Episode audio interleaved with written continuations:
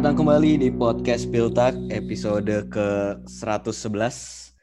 Hari ini seperti biasa masih bersama gua Gerhan dan juga karena kita melalui Zoom lagi ini perlu dibilangin guys sebenarnya kayak gini. Jadi hari ini perkenalkan ada Reza dan Adrian. Gimana dari Adrian dulu lah mungkin lah. Kabar lu gimana, Dri? Melewati pekan akhir pekan kemarin lah terutama. Aduh, udah semakin tidak punya harapan lah. Itu garis besarnya udah males sebenernya nonton Dortmund gue. Oh, Aduh, ngaco deh. kirain nggak nggak ada harapan untuk melanjutkan kehidupan itu kan ya nggak boleh harus begitu. Waduh, enggak dong. Terus ya ya bener sih. Sebenarnya kalau kita lihat Bundesliga akhir-akhir ini apalagi setelah pekan kemarin setelah ada pertandingan RBL dan Bayern yang dimenangkan Bayern itu seperti title race-nya seakan sudah tertutup. Gimana aja menurut lu, Ja? Ya, bahkan yang sangat tertebak sebenarnya kemarin Bayern menang RBL. Terus ya hasil-hasil juga nggak banyak kejutan gitu. Yang paling mengejutkan di akhir pekan kemarin sebenarnya ku- kumisnya Alisson sih. Tapi kalau lo bilang tertebak Bayern menang lawan RBL, gue nggak setuju sih karena sebenarnya Bayern kan lagi nggak ada Lewi dan kemarin juga RBL lagi sebenarnya oke mainnya, cuman gara-gara nggak bisa ngegolin di babak kedua tuh padahal banyak banget peluang tuh gue nonton babak kedua doang sih. Dan ya seperti yang kita lihat Bundesliga jadi kayaknya kalau gue lihat secara keseluruhan di table kayak bagian serunya cuman di papan bawah doang justru. Kalau Premier League kan seenggaknya masih di perebutan empat besar masih seru tuh. Seolah-olah nggak ada yang mau jadi peringkat empat gitu kan. Kemarin Spurs, Chelsea pada kalah. Terus La Liga tuh eh, persaingan gelar juara lagi seru banget. League juga ya lagi seru banget. Dan karena itu di episode kali ini kita bakal ngomongin hal yang berkaitan tentang itu aja.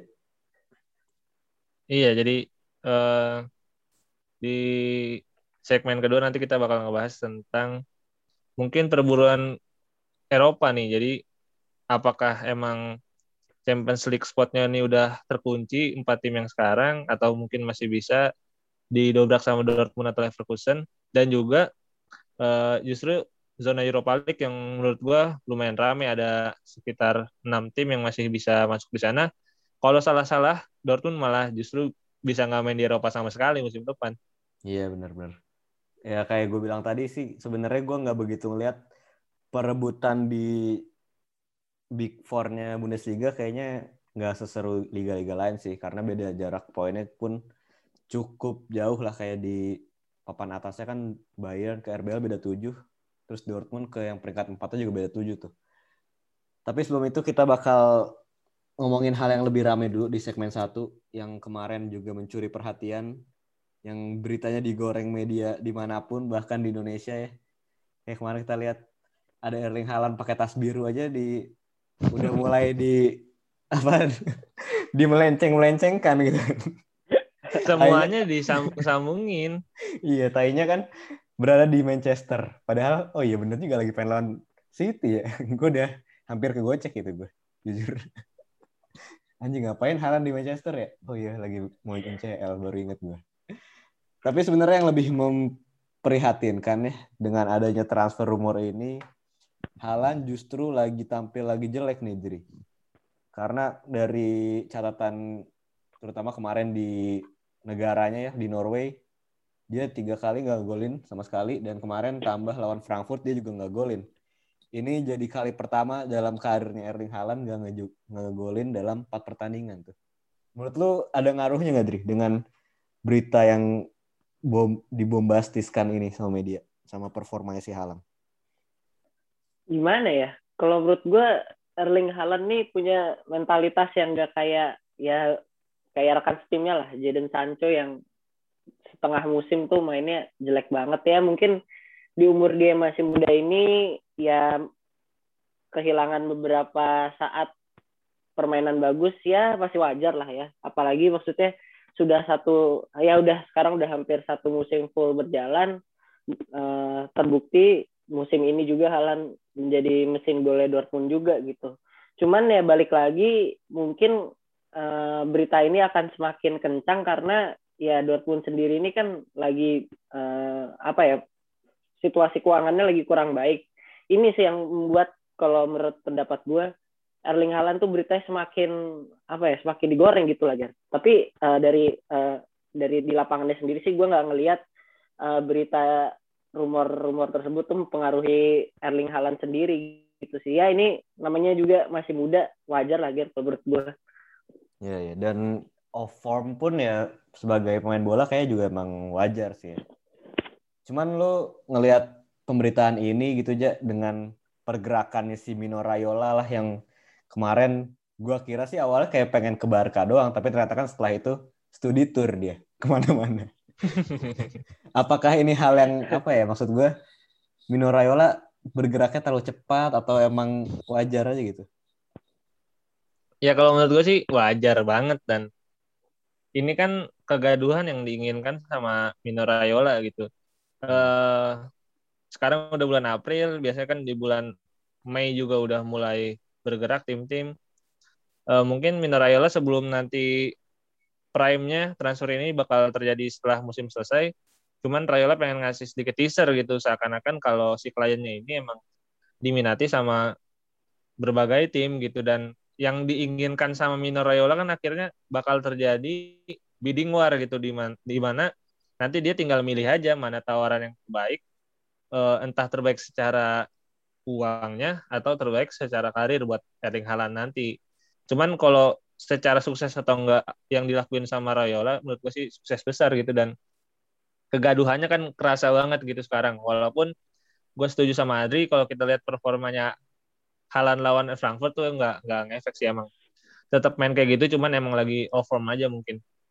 Ya, ya. gue juga setuju sih emang sebenarnya Haaland pun musim ini kayak kayak nggak sesering itu ngegolin kayak dibandingin uh, setengah musim pertama dia ya kan. Cuman emang dia sekali golin suka dua gitu mirip-mirip Aguero lah kalau kita lihat di City tuh suka kayak gitu tuh. Uh, balik lagi mungkin ke perdebatan uh, Mino Raiola yang mungkin kalau kata lo sukses lah untuk bikin gembor-gembor dan bidding war. Cuman kan setelah dari adanya aksinya Mino Raiola ini, kita bisa mungkin mengira-ngira lah pasti bakal ada kayak bidding war, lonjakan harga dan kalau nggak salah kemarin tuh Mino Raiola bilang bukan kemarin yang beberapa bulan yang lalu lah sebulan atau dua bulan yang lalu dia bilang kan cuman ada sekitar tujuh tim yang bisa meng-afford si Halan ini. Gue nggak tahu sih siapa aja, kira-kira siapa aja ya? Madrid pasti kan, Madrid, Barca, City, City, PSG lah, itu empat mungkin udah pasti lah.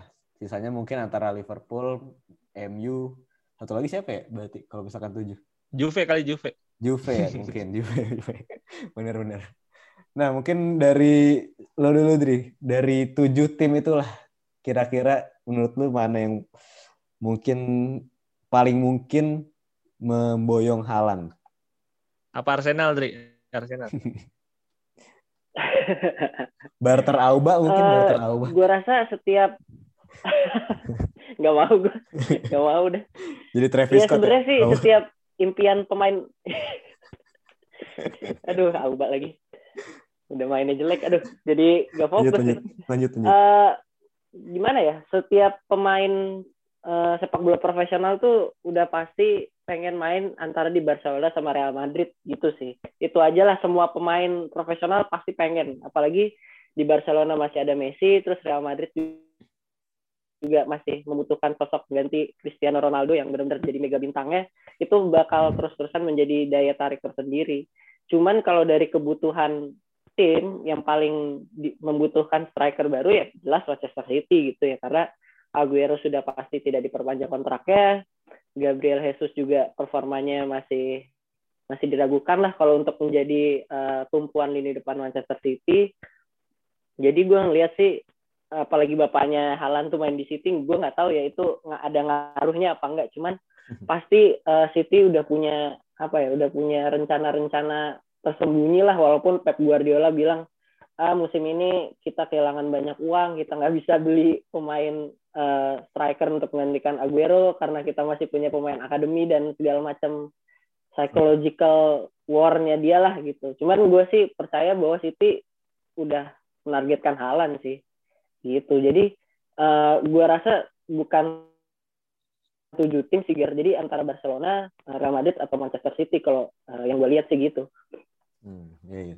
Emang ya itu kayak udah paling paling pasti ya walaupun ada juga kabarnya kan Dortmund baru mau ngelepas kayak tahun 2022 ya musim lagi gitu mau yeah. pertahanin ya kan.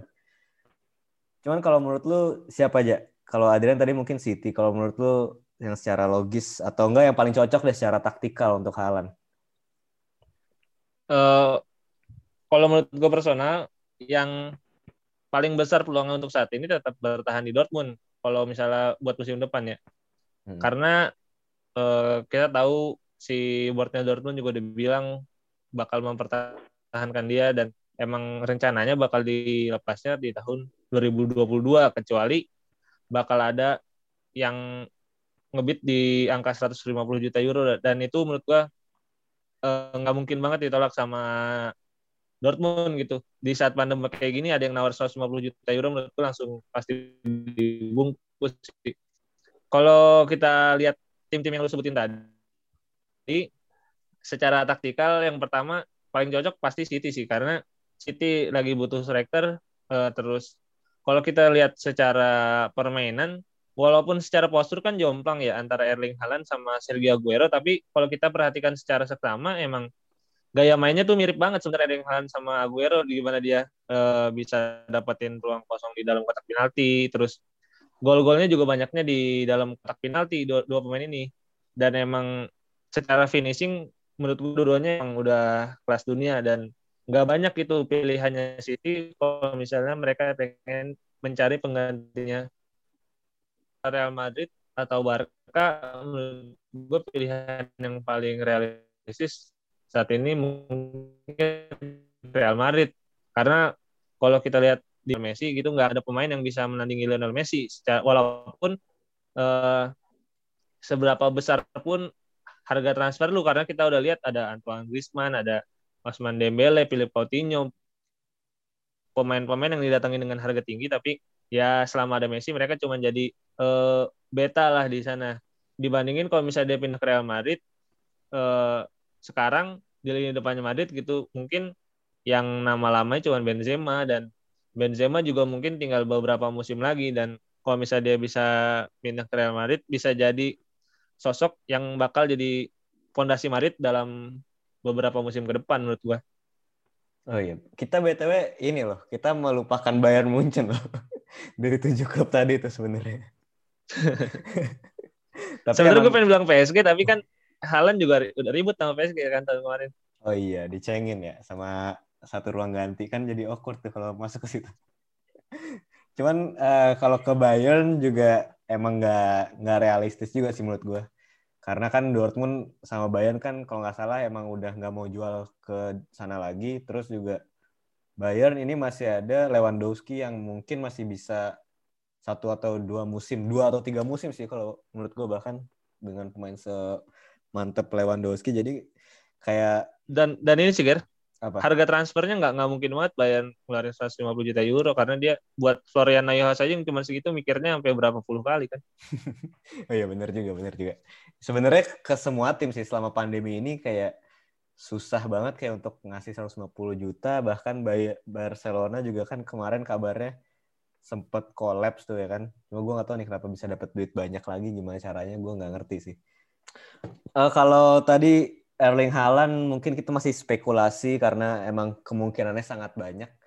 Cuman ada satu hal, satu pemain yang udah pasti nih bakal dilepas dan cabut dari Bundesliga musim depan yaitu adalah Jerome Boateng yang akhirnya setelah berapa musim dia berarti di Bayern? 10 lebih ya? 10 pas. 10 musim 10. Bayern pas. Munchen akhirnya cabut juga dan belum tahu nih bakal ke mana tapi Uh, mungkin dari lo dulu, Dri. Apa yang paling lo inget lah, anjir. Kita flashback dikit dari Boateng nih. Selama masa-masanya di Bayern tuh Eh, peak-peaknya lah di mana?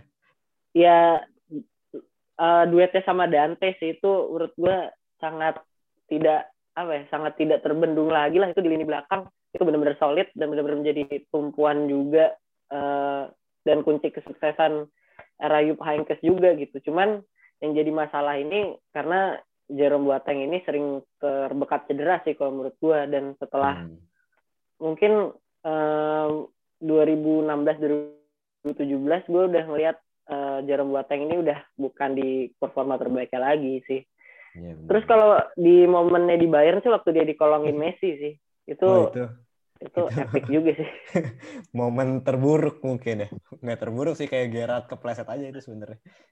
Kayak momen paling ikonik dia gitu kan. Lu mungkin ada aja dari Boateng ya? Kalau gue sih musim lalu memorable banget menurut gue.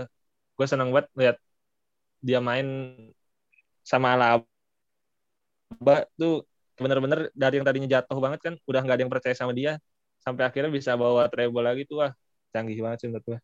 Bounce back lah ya. Kalau gue sih justru gue sukanya malah Boateng Hummel sih era-eranya itu karena dua back yang bener-bener ball playing dan kenceng dan bisa kayak dictate tempo, bisa long pass-nya bagus, kayak bener-bener perfect sih musim itu tuh musim berapa ya? 15 ke atas berarti ya setelah Hummels pindah. eh mungkin dengan Boateng pindah, tapi kan Bayern udah datengin Upamecano nih. Cuman seperti yang udah kita post di Twitter tadi dengan berapa berarti Bayern punya orang di belakangnya tuh pemain orang anjir. Ya Sekitar- kalau pemain senior nggak nyampe 8. Ya, itu menurut lu apakah udah cukup atau harus ditambah lagi nih, Ja? Eh, kan berarti tuh di kanan ada Bonasar, ada Benjamin Pavard, tengahnya Upamecano, Sule yang seniornya, terus ada Chris Richards, Tanguy Kowasi. Hmm. Terus di back kirinya ada si Alfonso Davies sama Lucas Hernandez. Menurut gua kiri ya cukup lah apalagi kalau udah datang sama si Omer Richards dari Reading. Yang jadi permasalahan mungkin di kanan karena kalau tengah menurut gua walaupun cuman tadi Sule sama Upamecano tapi kan si Lucas Hernandez sama Benjamin Pavard juga bisa main di, di tengah. Terus eh, menurut gua Chris Richards atau Tanguy Kowasi salah satunya juga bakal dapat jam main banyak. Nah, yang di kanan nih agak problematis gitu walaupun kemarin Sule kan bisa menjadi Sulinho di posisi itu cuman kalau misalnya Pavard nggak bisa main lagi ya gue masih sama Bonasar masih nggak percaya lah mungkin harus datengin satu pemain lagi yang antara versatile atau justru bek kanan kayak Max Arens Hmm. Cuman kalau gue sih ngeliatnya Bayern ini setelah ditinggal Alaba kan udah pasti pindah juga ya Alaba ya.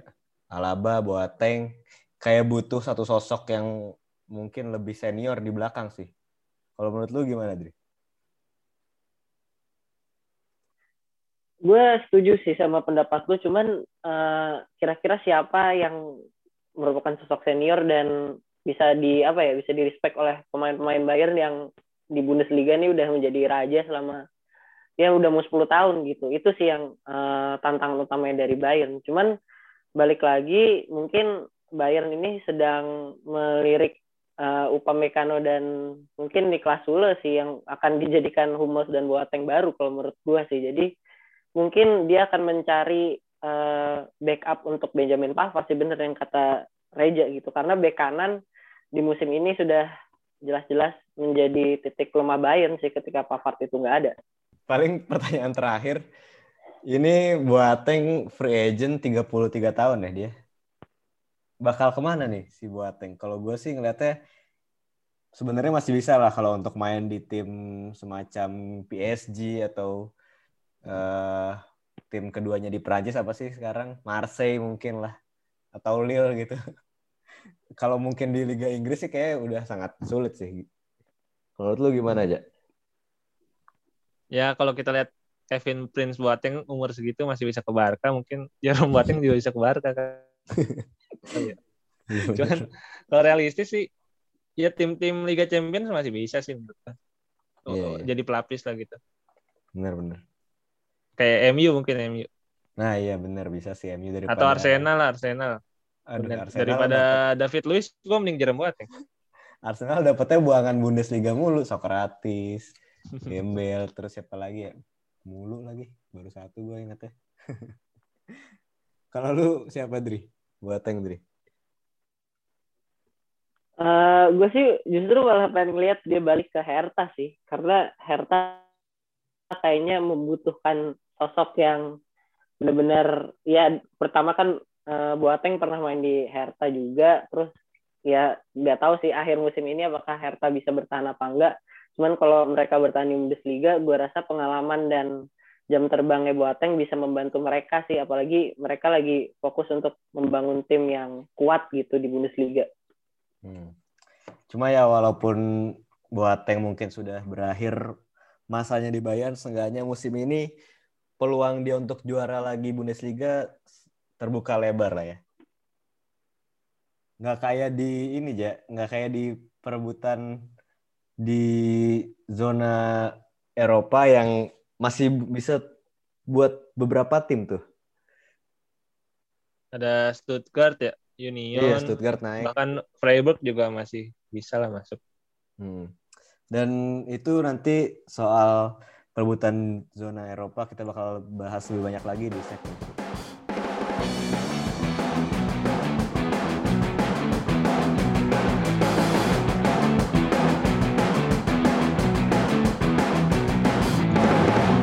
Kemenangan Eintracht Frankfurt lawan Dortmund kemarin bukan hanya menjadi luka yang sangat menyedihkan buat Adri, tetapi juga menjadi kesempatan emas buat Eintracht Frankfurt eh, lolos ke Liga Champions musim depan. Jadi sekarang ini Bayern dan RBL udah di atas, terus Wolfsburg di peringkat 3, Eintracht Frankfurt dan Dortmund itu sekarang jaraknya 7 poin dengan menyisakan 7 pertandingan walaupun emang masih terbuka banget sebenarnya cuman jadi mulai ada gap nih.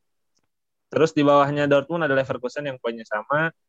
Peringkat tujuhnya ada Union Berlin, Stuttgart dan Gladbach yang sama poinnya 39 dan peringkat 10-nya ada Freiburg yang mungkin masih punya peluang. Jadi di segmen ini kita bakal ngebahas tentang perburuan tiket ke Eropa musim depan. Tapi sebelum kita bahas, mungkin gue bakal ngejelasin dulu ada berapa tiket yang diperebutkan sama perwakilan Bundesliga. Jadi nanti peringkat 1 sama 4 lolos langsung ke fase grup Liga Champions 2021-2022. Nah, nanti sebenarnya yang agak sulit ditebak eh, Europa League. Karena Europa League ada dua tiket. Yang satu udah pasti buat pemilik peringkat kelima. Nah, satunya lagi nanti pemenang DFB Pokal. Nah, tapi kan pemenang DFB Pokalnya nih belum ketahuan nih. Kalau RBL atau Dortmund mungkin jadi nggak ngaruh tuh DFB Pokal. Cuman kalau misalnya Bremen, nah atau Holstein Kiel gitu kan. Nah, dia bakal langsung lolos ke Europa League dan nanti peringkat 6-nya Bundesliga bakal ke UEFA Conference League, tier ketiga dari kompetisi Eropa nih yang baru dibikin sama UEFA. Cuman kalau misalnya yang DFB Pokalnya udah punya tiket ke Eropa, nanti peringkat tujuhnya yang dapat Conference League, peringkat enamnya dapat Europa League. Eh, mungkin sedikit dulu ringkasan, Ger. Menurut lu apakah sebegitu terkuncinya nih spot buat Liga Champions atau menurut lu masih terbuka? Berarti ini kita meringkas eh, dari table dulu ya lah ya. Kalau dari standingsnya sih sekarang kan Dortmund beda 7 poin dengan Eintracht itu kayak eh, mungkin kalau di perebutan juara eh juara di top 4 kayaknya Dortmund kalau gue lihat sih. Misalkan menang semua pun dari tujuh pertandingan sisa Eintracht berarti harus seenggaknya kalah dua kali kalah tiga kali lah harus bisa disusul kan. Atau kalah dua kali seri dua kali lah. Dan kayaknya sih gue nggak bisa ngeliat Dortmund bisa eh, ke situ sih dan ini sebenarnya perebutannya antara kalau di posisi 4, 3 dan 4 ya antara Wolfsburg Eintracht 5-6-nya kan Dortmund Leverkusen itu beda 7 poin sama yang Eintracht dan agak sulit sih menurut gue. Nah yang ramai justru di posisi 5-6 nih, Ja. Dortmund, Leverkusen, poinnya 43, di bawahnya ada Union Berlin, Stuttgart, Gladbach 39 poin. Ini menurut gue masih terbuka banget sih karena kan emang antara empat tim ini performanya bisa dibilang sangat angin-anginan. Dan ya Conference League kayak bonus aja sih menurut gue, nggak begitu penting-penting amat. Cuman kayaknya Nggak jelas. nggak jelas emang. Bahkan kan dit- ditentang sama Max Kruse juga dia kayak bilang nggak penting ini kompetisi. Cuman yang patut patut diwaspadai sih menurut gue Werder Bremen sih di DFB Pokal nih bisa mengejutkan. Tapi runner up nggak lolos loh. Jadi emang harus beneran juara. Ya, juara, juara, juara, bisa bisa. Kalau lu Dri sebagai fans Dortmund nih apakah masih optimis kalau tim lu bakal masuk empat besar musim ini? Gue sih berani bilang kalau yang bisa menggagalkan Frankfurt itu cuman keajaiban lah. Mungkin kedengarannya eh, lebay ya. Cuman gue setuju sama Gerhan sih. Gue nggak bisa ngelihat Dortmund bakal memenangkan seluruh sisa pertandingan yang harus mereka jalanin gitu. Masih ketemu Leipzig, masih ketemu Leverkusen, masih ketemu Stuttgart, Union Berlin yang masih apa ya masih menjadi saingan mereka juga buat di zona Europa League gitu. Jadi sebenarnya ketika membicarakan zona empat besar, gue sih berani bilang bahwa sebenarnya itu udah mungkin udah 85% sampai 90% fix sih yang merepresentasikan Jerman di Liga Champions musim depan ya Bayern, Leipzig, eh, Wolfsburg dan Eintracht Frankfurt. Eh, antara zona Europa League itu kan empat tim lah, lah ya yang gue yang gue perkirakan gitu. Eh, selain Dortmund dan Leverkusen ada Stuttgart sama Union Berlin yang sekarang kalau nggak salah terpaut 4 poin ya mereka berempat itu dan Leverkusen sama Dortmund poinnya sama. Jadi ya sebenarnya justru Dortmund itu harusnya berjuang untuk mengamankan zona Europa League sih kalau menurut gue. Ya kecuali bisa kayak Bremen gitu. Kalau Bremen kan juara vokal masuk Europa League ya. Kalau Dortmund juara Liga Champions ya. Widih. Mereka bisa masuk juga cuman ya itu Bener, bener, bener, bener. cuman itu namanya mimpi ya. Enggak apa sih. Kan nggak ada yang tahu siapa tahu kan kayak Porto 2004 tuh nggak ada yang tahu kan.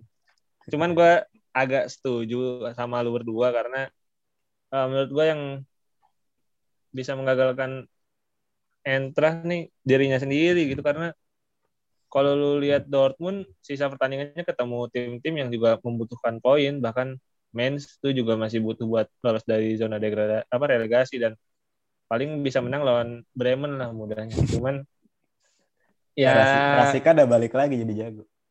tetap aja Leverkusen juga kalau kita lihat kemarin main di bawahnya Hannes Wolf lawan Schalke yang tim terburuk di Bundesliga sepanjang masa mungkin bahkan cuma menang 2-1 dan performanya nggak meyakinkan banget dengan skema 3-5-1 satunya yang dibawa sama Hannes Wolf gitu.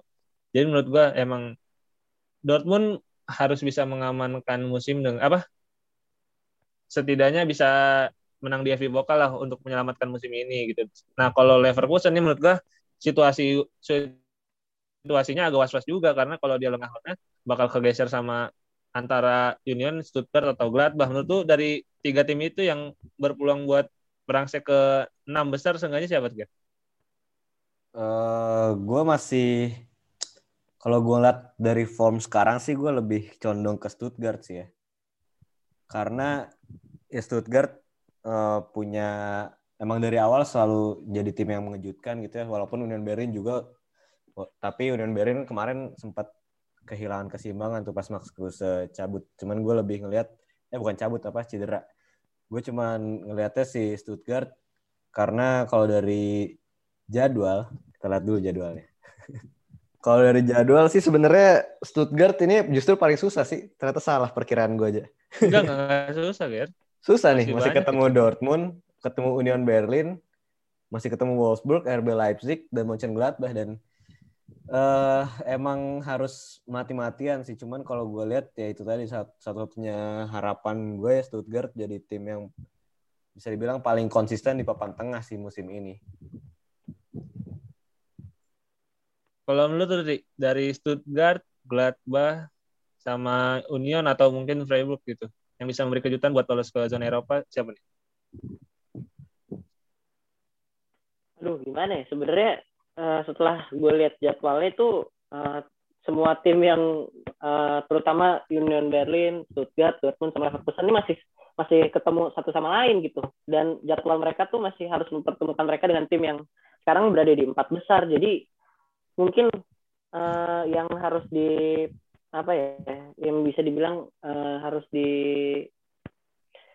harus dipikirkan lagi nih uh, peluangnya Stuttgart sih. Ya mau nggak mau uh, Stuttgart gue rasa dari kualitas pemain lebih bagus dari Union Berlin sih. Dan uh, ya itu tadi karena jadwalnya Dortmund dan Leverkusen juga sama-sama sulit walaupun Stuttgart juga jadwalnya tidak gampang. Cuman gue ngelihat Stuttgart ini perlu diwaspadai lah terutama sama Leverkusen yang kata uh, dilatih Hannes Wolf juga masih belum menjanjikan. Cuman sebenarnya kalau dari persaingan di Eropa ini yang harus diperhatikan sebenarnya kalau menurut gue uh, tim-tim yang memang well organized yang harusnya patut main di Eropa gitu ya. Karena kita lihat kan dari musim ke musim Bundesliga selalu mengirimkan seenggaknya adalah dua gitu tim yang benar-benar kayak nggak prepare untuk uh, Liga Eropa ataupun Champions League itu kita lihat waktu itu ada Köln, terus ada Augsburg, pernah ada Freiburg, terus juga bahkan Leverkusen musim ini bisa dibilang nggak prepare secara bagus juga gitu kalah sama Young Boys gitu kan. Dan menurut gue kalau misalkan di zona Liga Champions nih, Dortmund keluar dari Liga Champions itu menurut gue sangat mengkhawatirkan sih bagi mungkin reputasi Bundesliga di Champions League ya. Karena kalau kita lihat Wolfsburg ini benar-benar dalam sejarahnya main di Liga Champions tuh kayak baru dikit deh setahu gue kayak bahkan lolos ke dari grup tuh baru sekali deh yang lawan Madrid itu ya kalau nggak salah tuh. Yang iya, itu musim terakhir dia main 15, tuh ini ya? iya, iya yang dia peringkat iya, kedua yang runner up itu ya? Iya yang peringkat dua gitu kan gue nggak bisa ngeliat Wolfsburg sebagai ancaman di Eropa sih. Terus juga kalau mau ngomong itu lagi Hoffenheim juga pernah tersungkur gitu kan peringkat paling bawah di grup stage. Terus Schalke juga dibantai sama City Leverkusen dibantai sama Barca. Jadi sebenarnya yang paling mending untuk main di UCL menurut gue sih Bayern Dortmund satu lagi mungkin RBL lah yang udah mungkin cukup apa namanya paten gitu secara performa tim kalau Europa League uh, ya nggak bisa diharapin sih. Europa League kayaknya Bundesliga di Europa League tuh bener-bener nggak ada nggak ada apa ya? Nggak ada kejutan nggak ada yang gue nggak inget sih kapan terakhir masuk ke final. Kayak Werder Bremen terakhir masuk final. 2008 2009 ya? Iya iya itu Werder Bremen berarti. Oh ada ada yang terakhir Frankfurt ya masuk semifinal seenggaknya kan masih bisa. Masih bisa oke okay lah. Frankfurt kalau di Eropa menurutku masih oke. okay, selama masih ada di Hutter. Iya, gue gue setuju banget sih sama lu. Selain emang uh, setelah lolos itu dia harus mikirin juga gimana tampil musim depan juga. Karena kalau salah-salah bisa jadi kejadian yang beberapa tim tersebut tadi kan kayak si Augsburg langsung papan bawah. Terus kayak Freiburg waktu itu juga sempat lolos langsung ke papan bawah atau bahkan Wolfsburg gitu yang musim ini kalau skill Europa League baru kualifikasi pertama langsung kalah sama Ajax Athens gitu. Jadi emang harus bukan sekedar lolos doang tapi harus dipikirin jangka panjangnya. Dan menurut gua kalau kita lihat dari squad saat ini di antara tim-tim tadi mungkin antara Stuttgart atau Gladbach sih karena Union kita lihat ya squadnya untuk bersaing di Eropa masih susah banget. Stuttgart yang gue takutin justru karena pemainnya bakal diincar banyak banget. Karena sangat sangat menarik itu pemain-pemain mudanya Stuttgart saat ini. Ada Warna Sosa, ada Sasa Kalajdzic, ada Nico Gonzalez, ada Silas Wamangituka dan itu yang harus dijadiin komitmen gitu. Kalau mereka lolos ke Eropa mereka harus bisa pertahanin pemain bintangnya. Dan kalaupun ada yang pindah harus bisa diganti dengan yang sepadan. Kalau enggak ya lu kayak Gladbach musim ini lah itu peringkat hmm. 9 walaupun lolos ke 16 besar tuh parah banget percuma ya iya percuma Terus kan lu tadi udah bahas juga tentang uh, eh, DFV vokal, Ger. Hmm. Kan DFV vokal nih emang uh, cukup panjang juga karena Bremen masih harus delapan besar dulu kan lawan Jan Regensburg. Iya, belum tentu menang ya. Nah, ini ini ini cukup menarik karena uh, apa yang nanti uh, siapa yang juara DFB Pokal juga bakal menentukan siapa yang lolos ke Eropa sih. Gue pengen ngebahas dikit tentang DFB Pokal menurut lu uh, kan sebenarnya sekarang seberapa besar sih karena uh, kalau lolos berarti ketemunya Dort eh, RB Leipzig ya. Kalau lolos iya, ketemu RB Leipzig. Pokoknya kalau dari Bagan sih finalnya bisa memungkinkan tuh Dortmund lawan RBL. Cuman kalau ngeliat dari kans Werder Bremen secara objektif, gue ngeliatnya sih sebenarnya sulit, sangat sulit bahkan. Tapi nggak tahu kenapa gue ngerasa sebagai pendukung Werder Bremen dari tahun ke tahun lah. Ngeliat di DFB Pokal selalu ada spirit yang berbeda gitu dari Bremen. Bahkan kayak musim lalu bisa ngalahin Dortmund, musim sebelumnya bisa menyulitkan Bayern walaupun ya udah sempat comeback cuman dapat penalti yang nggak enak banget deh penalti waktu itu. Penalti yang far dan soft touch itu nggak di review far eh belum ada far apa aja lupa gue far itu far far ada ya? Iya dan dan sebelumnya juga pernah tuh kalau nggak salah lawan Bayern juga kalahnya gara-gara penalti Arturo Vidal yang diving sebenarnya nggak kena bolanya tuh eh, nggak kena kakinya. Jadi menurut gue Werder Bremen ini antara lucky dan unlucky-nya 50-50 cuman ya gue lihatnya itu tadi sih uh, mainnya berbeda ketika main di DFB Pokal. Cuman secara uh, di atas kertas sih gue lebih jagoin RBL sih. Walaupun gue pengen juga sih Dortmund gitu juara. Pengen Dortmund juara? Iya sih gue kasihan, kasihan juga aja. kalau Dortmund nggak dapat apa-apa kan Iya, Halan masa nggak ada. Tapi menurut lu di kalau lu lihat sekarang nih overall dari peringkat klasemen gitu, seandainya tim yang saat ini ada di tempatnya lolos ke Liga Champions musim depan, menurut lu bakal lebih baik dari musim ini nggak pencapaian?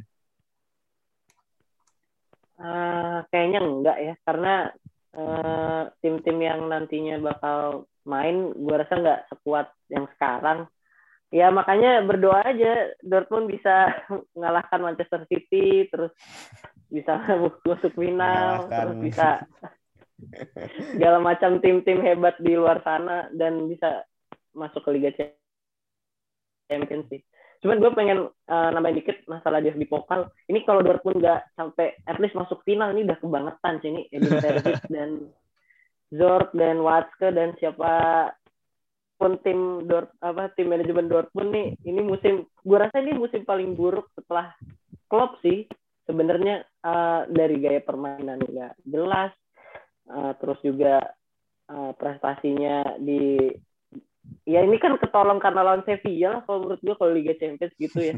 Terus ya kalau dia di pokal gue harus nyaratin ke final karena di semifinalnya lawan Holstein jadi ya mau nggak mau kalau pengen wakil Jerman ini bisa main bagus di Eropa Dortmund harus harus juara Liga Champions. Karena at least uh, Dortmund juga lolos ke ini 16 besar atau quarter final ya. Asal nggak ketemu tim gede sih sebenarnya. Kalau misalnya hmm. nanti habis ketemu City kan siapa tahu ketemunya uh, Porto gitu kan. Chelsea masih biasa. Chelsea atau Porto, Porto. Hmm. Eh udah udah iya. ada udah ada bagannya semifinal ya? Ketemu Munchen ya? PSG Munchen ya? Iya bener ah udah nggak ada harapan sih. Ya udah pokoknya emang ini agak problematis sih. Uh, ke Eropa juga bakal masih panjang karena saling ketemu satu sama lain kita masih bakal dapat banyak kejutan. Menurut gua di pekan 28 sampai pekan 34 ya walaupun sekali lagi kalau untuk gelar ya mungkin udah terkunci lah walaupun Bayern mungkin main tanpa Lewandowski kemarin juga Copa Moting lumayan sih menurut gua. Cuman ya itu tadi sih mustahil juga sih untuk Bayern misalkan kalah dua kali atau seri dua kali gitu kan. Ya untuk tim sekonsisten itu sangat sulit sih. Tapi ternyata setelah membahas episode ini ngelihat perebutan Eropa di Bundesliga ternyata nggak sejauh yang kita yang gua duga-duga sih. Karena saling saling ketemu gitu kan banyak banget yang saling ketemu dan seru banget sampai akhir musim sih harusnya. udah sih paling di episode kali ini gitu aja. Uh, Sebenarnya kayak yang tadi Adrian bilang, kita mungkin bisa mendukung, mendoakan Dortmund bisa comeback di second leg. Padahal ini sebelum first leg. Iya. kita rekaman sebelum. Ternyata Dortmund menang di kandang Manchester City ya. Haaland Iya, hat-trick kan Iya nggak tahu ya. Jadi malam ini bakal ada Dortmund lawan City ini sebelum kita rekaman. Terus juga mungkin berarti setelah kita rilis malamnya bakal ada Bayern Munchen lawan PSG. Ya, dan Bremen lawan Jan Regensburg. oh iya betul. Itu juga satu salah satu persaingan di eh, zona Eropa juga hitungannya. Ini kalau gitu di, udah gitu aja di episode kali ini. Gue Gerhan pamit. Gue ada pamit. Gue Adrian pamit. Sampai jumpa di episode Spill Tak berikutnya.